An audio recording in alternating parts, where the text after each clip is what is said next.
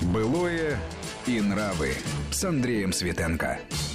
Микрофон Андрей Светенко. Здравствуйте. Тема сегодняшнего разговора – это реформа русского языка 1918 года, события столетней давности, одна из важнейших гражданских реформ, не связанная, кстати говоря, забегая вперед с политикой не в зародыше, не, не в принципе. Хотя очевидно, что реформа это имеет очень важное значение для менталитета, настройки вот чистоты и нервов в котором общение между людьми э, происходит. У нас в гостях академик Российской Академии Художеств и заслуженный работник культуры Сергей Заграевский. Сергей Ольгангович, приветствую вас. Здравствуйте. Ну, действительно, идея проведения реформы э, и орфографии, и правописания, и вообще русской речи в целом, она еще созрела в начале XX века. В 1904 году при Императорской Академии Наук была образована специальная комиссия во главе с академиком Шахматовым.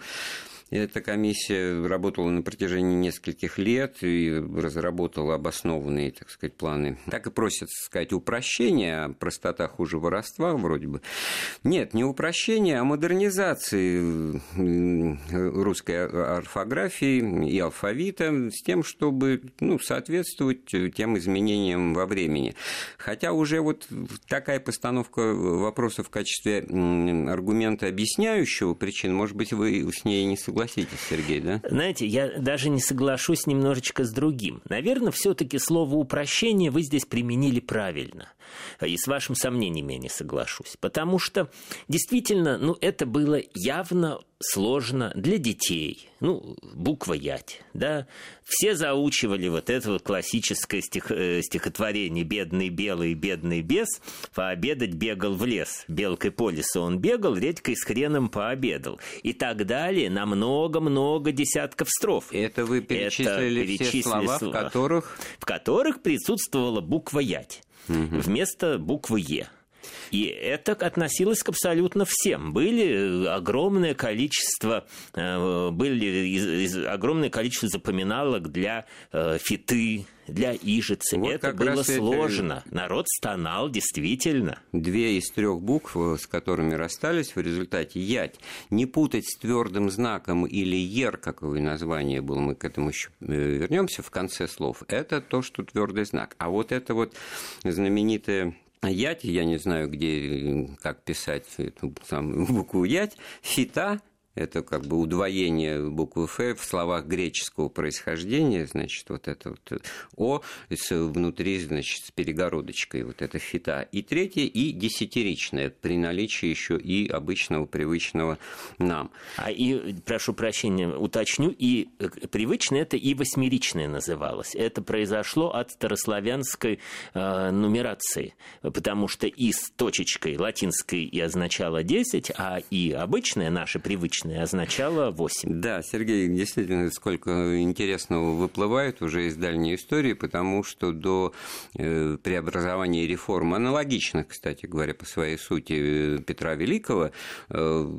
цифирь арабская тоже не в ходу была на Руси, и пользовались, значит, буквенной цифирью, согласно которой у каждой буквы свое цифровое обозначение, там ститлы, это умножение уже тысячи там, и миллионы, и вот и обычное нам Э, воспринимаемое нами, оно, она имела цифровое значение 8, э, да, поэтому восьмеричное. А вот и, э, и точечка десятиричная, деле... 10, наверное, да? Как? Я ведь на самом деле, опять же, вот вы сейчас абсолютно правильно вспомнили вот эту цифирь, э, сложно было очень было сложно. Я как древнерусник понимаю, насколько сложно в ней считать. То есть вроде ты выучиваешь, вроде ты понимаешь уже, что вот в дате эта цифра означает это, ну, науч, учишься уже читать даты, тем более, что даты в основном были там 7 тысяч, начиная там от лета, летосчисления, от сотворения мира. А все равно сложно. Как в этом считали, как в этом всем даже вот столбик э, умножали, делили. Я, честно говоря, даже слабо себе представляю. Понятно, что ко всему привыкаешь, но это действительно было сложно. И поэтому я и не боюсь здесь слова а к началу 20 века, как на ваш взгляд, насколько сложно было читать вот все эти лишние буквы и писать их? И, по-моему, это все-таки другая культура письменной речи, другая культура даже ну, не просто языковая, а вот э, стиля мыслей, ну, так и просится сказать, какого-то неспешного, какого-то такого утвердительного. Я э, могу сказать так. В принципе, читать можно – и привыкая э, читать э, дореволюционные книги, ну, действительно, много их приходилось в жизни читать, втягиваешься, первые несколько страниц немножечко чуть-чуть спотыкаешься, а потом прекрасно втягиваешься и прекрасно читаешь. Вот, ну, так или иначе, я думаю, ну, любой ну, образованный маломальский да, человек без проблем. сталкивался с без такими проблем. текстами и книгами, и у них особый пиетет, наверное, при обращении к ним испытываешь дыхание времени сейчас и эпохи Тут... на лицо. И понятно, что никаких проблем проблем там с переводом, да, не Нет, возникали. абсолютно. Точно так же, как мы прекрасно понимаем, о чем писал Пушкин, о чем писал Державин, о чем писал вот, Ломоносов. Хорошо, вот сейчас вот к Пушкину обратимся. А с другой стороны, насколько это правописание и орфография меняли ну, стиль речи с точки зрения содержания, насколько вот это вот ого, аго, яго, оного, то, что было отменено, да, вот оно пропитывало и стихотворную рифму, питало, уходя, а во-вторых, насколько это вот прочтя и поняв по смыслу, можно воспроизвести. Вот тут-то как раз момент обучения э, языку. Вот это же надо тогда запоминать. Вот это вот блестящее стихотворение из белок и бесов состоящее, значит, которое напоминает, что тут не «е» надо писать, а «ять». Вот насколько это все было уже людям грамотным и образованным, Пушкиным э, воспитанным, э, сложно и тяжело, что решили от этого отказаться. Ну, давайте начнем с того, что что Пушкин и его поколение в основном э, учил это французский язык который, кстати, тоже сильно отличался. Вообще французский язык тех времен отличался от современного французского, ну, примерно так же, как э, тогдашний русский отличается от современного русского. Но для них э, было нормой знать несколько языков. И изучить где-то лишнюю букву в русском родном языке, ну, проблем особых для них не было. Проблема была в том, что русский не для всех был родным языком. Но это другой вопрос. Это уже кому каких Тут гувернеров в детстве вот брали. И возникает вопрос, почему Пушкин в это упрощение логически напрашиваемое, по сути, вашего тезиса-то не обратился. Э, потому что истоки древнерусской письменности – это все таки церковно-служебные книги, это все таки алфавиты греческие, это все восходит, значит, и овеяно э, культурой и религиозной православием, э, греческой верой. А вот так вот как бы от французского, как вы Пушкину по рельсам русского языка пускаете, ну, ему бы, наверное, и первым бы и сказать, зачем это ять, зачем это ер. Он, по сути, что-то подобное сказал. Другой вопрос, что в его эпоху он не мог пойти настолько далеко, как пошел э, Шахматов э, в эпоху уже начала 20 века. Но ведь заслуга-то Пушкина перед русским языком, она не только в том, что он великий поэт.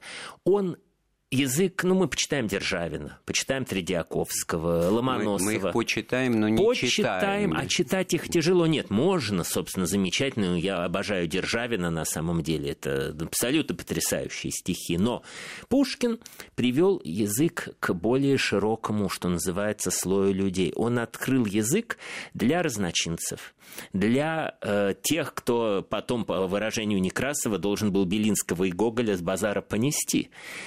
Произошла демократизация языка и демократизация общества.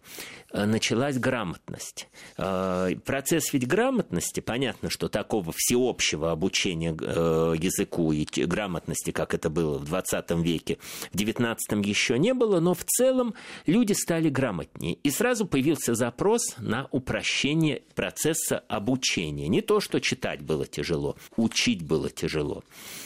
И писать без ошибок, ведь на самом деле очень многие люди хотят писать без ошибок.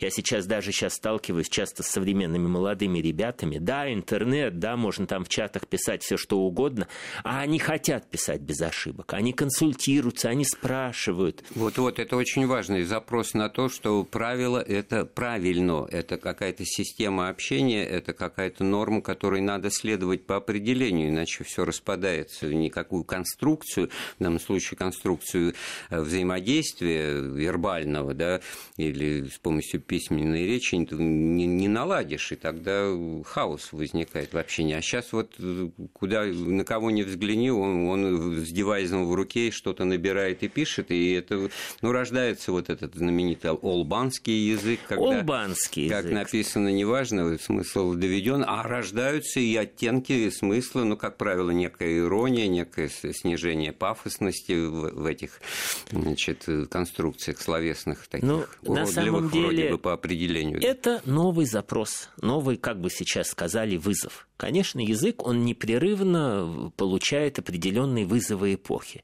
Как э, в середине 20 века в язык хлынул воровской жаргон. И мы до сих пор э, с этим очень часто сталкиваемся. И то, я э, никогда в своей речи не употреблю, например, те же организмы, которые употребляли мои интеллигентнейшие мать и отец.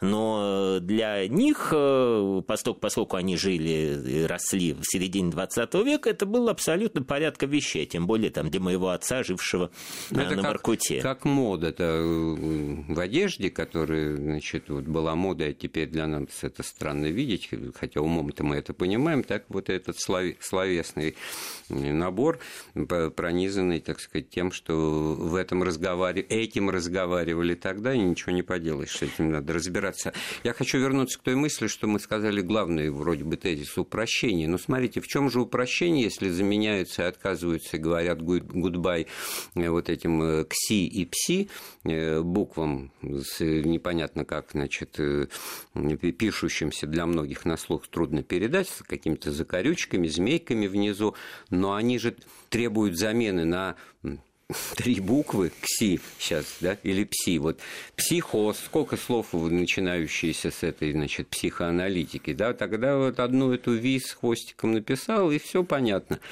То есть не упрощение получается, а усложнение. А, этот, вот с нашей точки зрения, может быть, оно и так. Но в те времена, я думаю, просто было виднее. Если мы, например, читаем Некрасова, смотрим его язык и сравниваем, сопоставляем его с языком Пушкина, вот, кстати, тоже, пожалуйста, слова сравнить и сопоставить. В 20 веке мало кому вообще в голову приходило, что это абсолютно разные слова. Это были полные синонимы. Сравниваем или сопоставляем. А сейчас нет. Если я сейчас скажу где-нибудь, ну, скажем так, среди образованных людей, я сравниваю Пушкина э, с Некрасовым, мне скажут, что вы равняете Пушкина с Некрасовым. Да нет, я Ушел думаю, немножечко есть смысл. Второй смысл-то есть, но... Есть. А, ну, вот, поэтому не, я не столь на всякий случай говорю, сопоставляя Пушкина и Некрасова, просто как пример, насколько язык где-то тут вот этот полутон ловит. А раньше игнорировал, сейчас стал ловить, во всяком случае, ну, среди определенных там э, кругов людей. Но дело не в этом. Вот сопоставляя Пушкина и Некрасова, разный язык. Абсолютно разный. Некрасов уже не скажет «они», он скажет «они» он уже не скажет очень, ну, где-то, может быть, в лирике, а так, ну, глаза у него. То, что в словарях снабжается вот этим сокращением «устар». «Устар», да. То есть уже пушкинское некоторое было «устар» во времена Некрасова, хотя для многих это, в общем-то, один и тот же золотой век русской литературы. А интересное другое движение, например, слово «вульгарный». Пушкин писал, зовется вульгар. Не могу. Люблю я очень это слово, но не могу перевести. Оно у нас пока снова и вряд ли быть ему в чести. Потом слово вульгарный в язык вошло. Какая ошибка да. поэта, но в данном так случае Так это не ошибка, да. это предвидение. Потому что сейчас, например, вот ребята, я смотрю, молодые, а у меня, слава богу, детей э, достаточно для того, чтобы отслеживать вот эти ну, вот да. молодежные Абсолютно русский язык. нет никаких не... проблем, и да. даже перевода не требуют. Но они не да? требуют перевода, но они его не употребляют. Они скажут грубый, они упростят. Слово «вульгарный» – это очень хорошо легло на какой-то вот 20 век, на какие-то вот еще обломки вот этих вот таких э, франц, франкоговорящих, франкофонистых э, э, диалектов. Тут, тут мысль, Сергей, ваша чем еще интересна, что, может быть, слово-то и знают, а вот спроси, как ты его понимаешь, прочитываешь в уме смысл и ответы, я тоже проверяю на студентах иногда порой, так сказать, actual, актуальность это что? Это реальность в основе своей в английском языке. А у нас эти два слова работают угу. отдельно, и ниши разные занимают. Актуальное – это что-то одно, а реально что-то другое. Давайте сделаем паузу в нашем разговоре, вернемся в студию через несколько минут. Былое и нравы. Былое и нравы с Андреем Светенко. Мы снова в студии Вести ФМ. У микрофона Андрей Светенко. Наш гость сегодня Сергей Заграевский, заслуженный работник культуры, академик Российской Академии Художеств. Мы вспоминаем в связи со столетним юбилеем введения реформы орфографической или реформы русского языка в русскую речь. Вот все проблемы, связанные с тем, и не только с тем, где и как писать букву Яти, и что это было, и во что это превратилось, а в тот культурный процесс, которым это все, так сказать, было вызвано. А культурный процесс представлял собой достаточно неожиданные, может быть, и малоизвестные многим вещи, потому что реформу русского языка и алфавита задумали еще в царские времена, еще в 1904 году, и вот комиссия специальной Академии наук под председательством академика Шахматова такие предложения кардинальные по обновлению, модернизации и алфавита, и правописания предложила. И в этом смысле мы уже вспоминали и Пушкина, и Некрасова, и, наверное, даже вот и Толстого стоит вспомнить. Потому...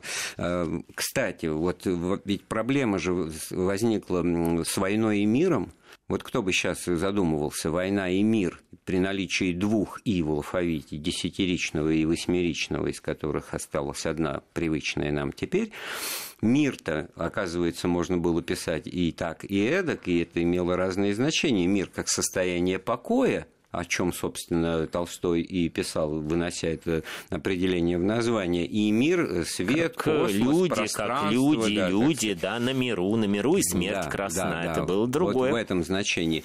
А тогдашний э, русский язык, от которого вот отказываться стали, он эту разницу смысловую учитывал и в буквенном учитывал. выражении. Вот, эту, вот, вот этот, к моему тезису, Совершенно что простота хуже воровства. Ну, а еще один пример тоже из примерно того тоже из, из той же серии. Вот опять же, из той же серии, прошу заметить, чисто неологизм языковый. Mm. Я его употребляю. Я вдруг вот сейчас подумал, что я его, ну, действительно, значит, из той же серии. Ну, потому что а телевизор заменить серии, ничем, да. да. А заменить, а вот чем заменить? Ну, я из сейчас того долго... же ряда, почему? Ну, из того же ряда, Хотя уже да. Это... Ну, это будет звучать искусственно. Из той же серии все поймут. Это вот как пример. И вот еще один пример из той же серии.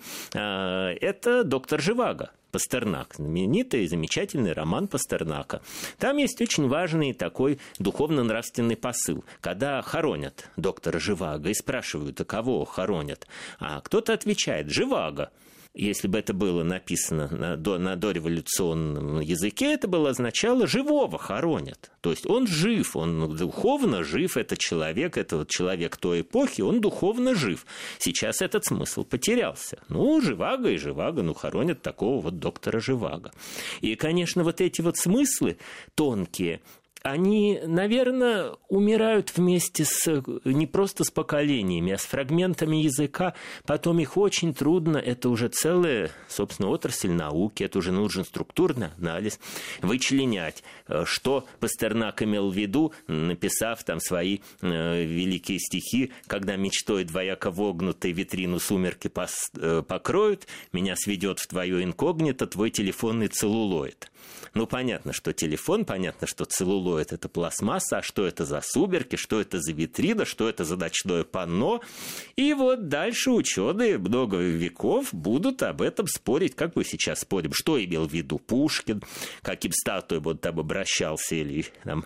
Ну, в данном случае это вот э, пример звукописи, да, которые отражают инновации в языке, появление каких-то новых вещей, которые ловят ухо внимательного, значит, наблюдателя жизни, поэт, он чувствителен, да, вот отсюда и получается, что это некое, значит, просто, ну как, Э, капельки дождя там барабанят по подоконнику, значит, вот идет дождь. Вот, вот такое настро... Главное же в стихах все-таки создать настроение. Вы замечательно, кстати, на мой взгляд, это, это делаете и читаете. И вот э, вспомнилось э, Цветаева, был же в связи с ней вот интересный, многие, наверное, могли это по телевидению увидеть в одной из популярных игр, да, вопрос заданный абсолютно вот в тему нашего разговора. Да, это замечательная история, хорошо, что вы ее тоже вспомнили, когда что, кого имела в виду Цветаева, написав имя твое птица в руке, имя твое льдинка на языке, одно единственное движение букв, имя твое пять букв.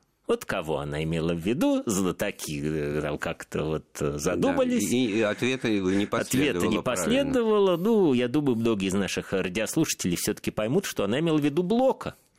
Вот, а Блок Пять Чет- букв. Четыре, пять букв, да, вот с твердым то, знаком. с чего мы начинали, вот этот твердый знак. Кстати, до 1956 года, потому что как бы э, грань во времени окончания действия тех новшеств, которые были введены в 1918 году, это уже 1956 год, как, наверное, тоже многим неожиданно будет узнать, э, в который вот буквы твердый знак, мягкий знак, и имели свои старые значения еще до, до революционные. То есть они назывались Ер, Еры, Ерь, и, в общем-то, как бы ничего страшного, потому что я вот сейчас четырехлетнюю дочь учу грамоте, она там все грамотно каждую букву называет, не, не по АП там или С или не С.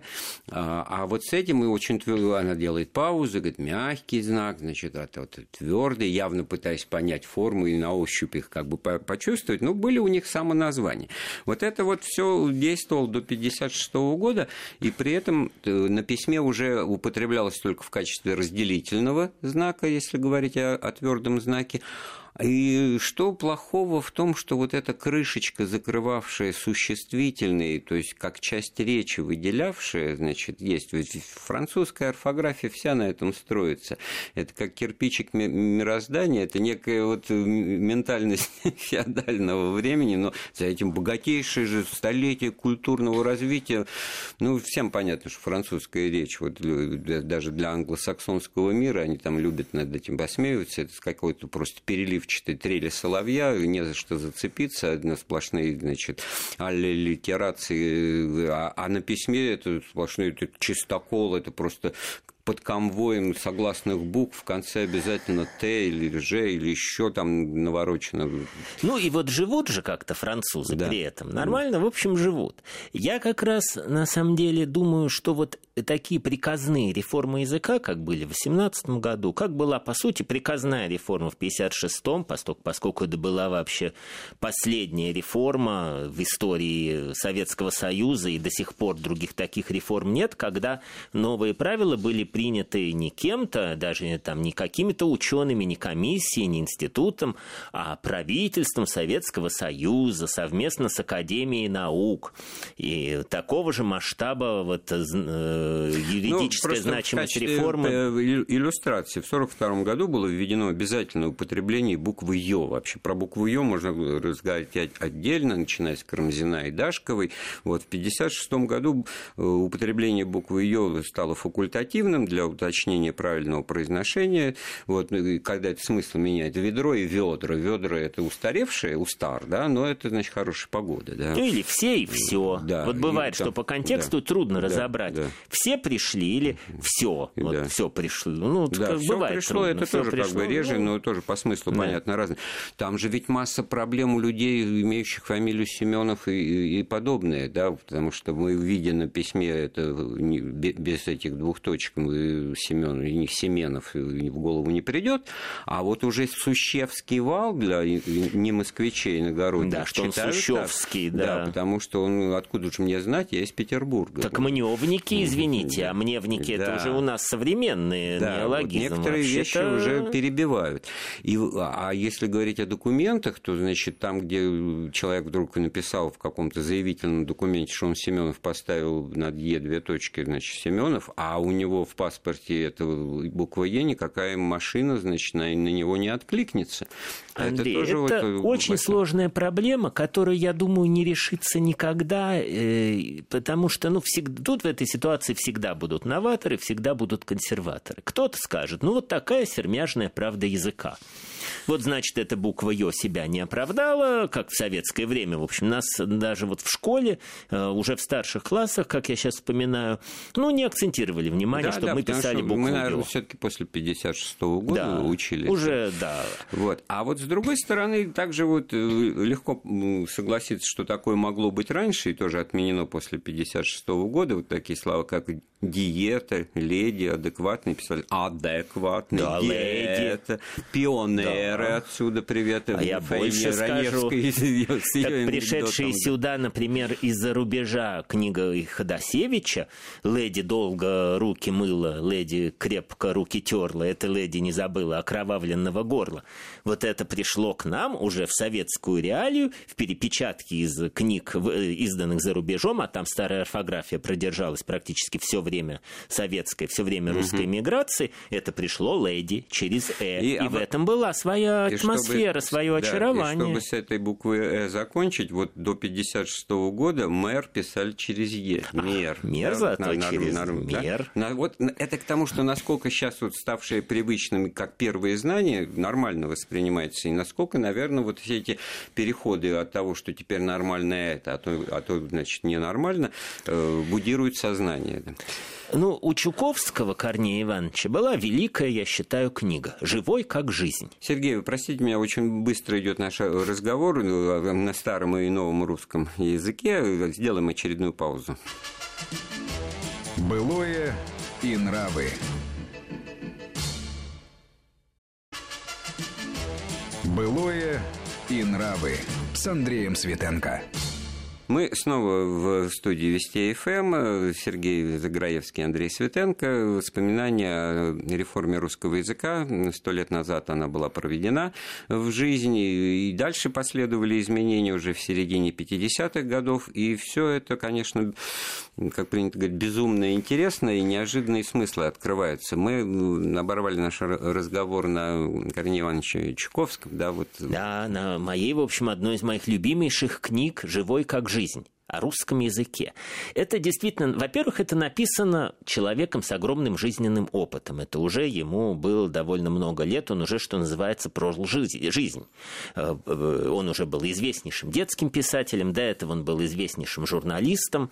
Э, и это первое. Второе, он это писал в те самые достопамятные 40-е, 50-е годы, как раз когда шли вот эти все бесконечные споры, каким быть русскому языку. Можно его регулировать или нет? Нужно или нет? Пустить на самотек или нет? И, и вообще, как установить правильность? Просто вот еще один конкретный пример. До 56 -го года черт писали через черт. О, а черти через Е. Ныне, да. так сказать... Ну, вот это, из серии, ну, это из серии, как в русском языке даже притча такая, что почему пирожок в единственном числе, а пол пирожка во множественном числе. Или почему птичка села на стол, но если эта птичка умерла, из нее сделали чучело, чучело, то она уже будет стоять на столе. Ну, это, это, наверное, даже, ну, никто вряд ли это пытался даже какие-то нормативы ввести. Но письменность, но орфографию, конечно, пытались. И у Блока. В желтых окнах засмеются, как этих нищих провели, именно через О.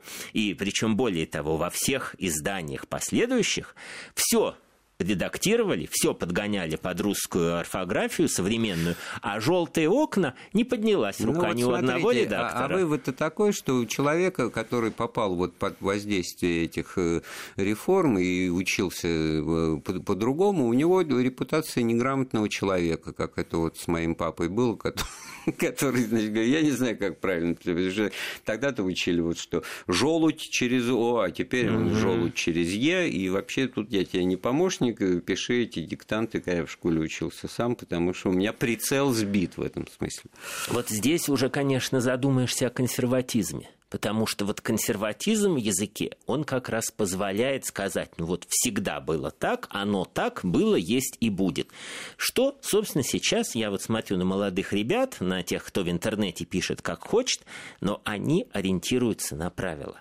Они хотят знать, а как вообще-то надо. И я как раз очень рад, что, наверное, что с 56 -го года потом же была не одна попытка. Потом в 68 году готовилась еще одна реформа русского языка.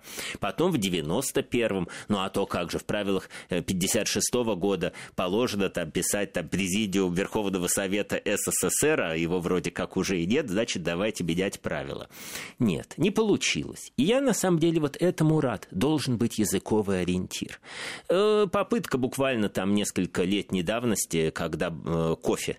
Вот, ну все уже я не первое поколение, которое смеется над тем, что кофе мужского рода, а какао среднего рода. Но тем не менее, вот какой-то знак, что-то отличающее. А потому что это вот э, за живое хватает, потому за что живое. это ты начинаешь их одушевлять, потому что мужской-то род, это все куда-то адресуется к гендерным, вполне наблюдаемым вещам, и само по себе обаятельное, мягкое, такое пушистое слово какао, оно как бы уже вот не мужского, а какого-то среднего ну, рода. Ну, вот это те мы, смыслы тонкие, которые были в «Войне и мире», то, что мир это действительно может быть мир, который который не война, а который, может быть, и который вот э, сообщество людей. Вот эти тонкие смыслы, вот вы сейчас говорите, потому что вы их чувствуете.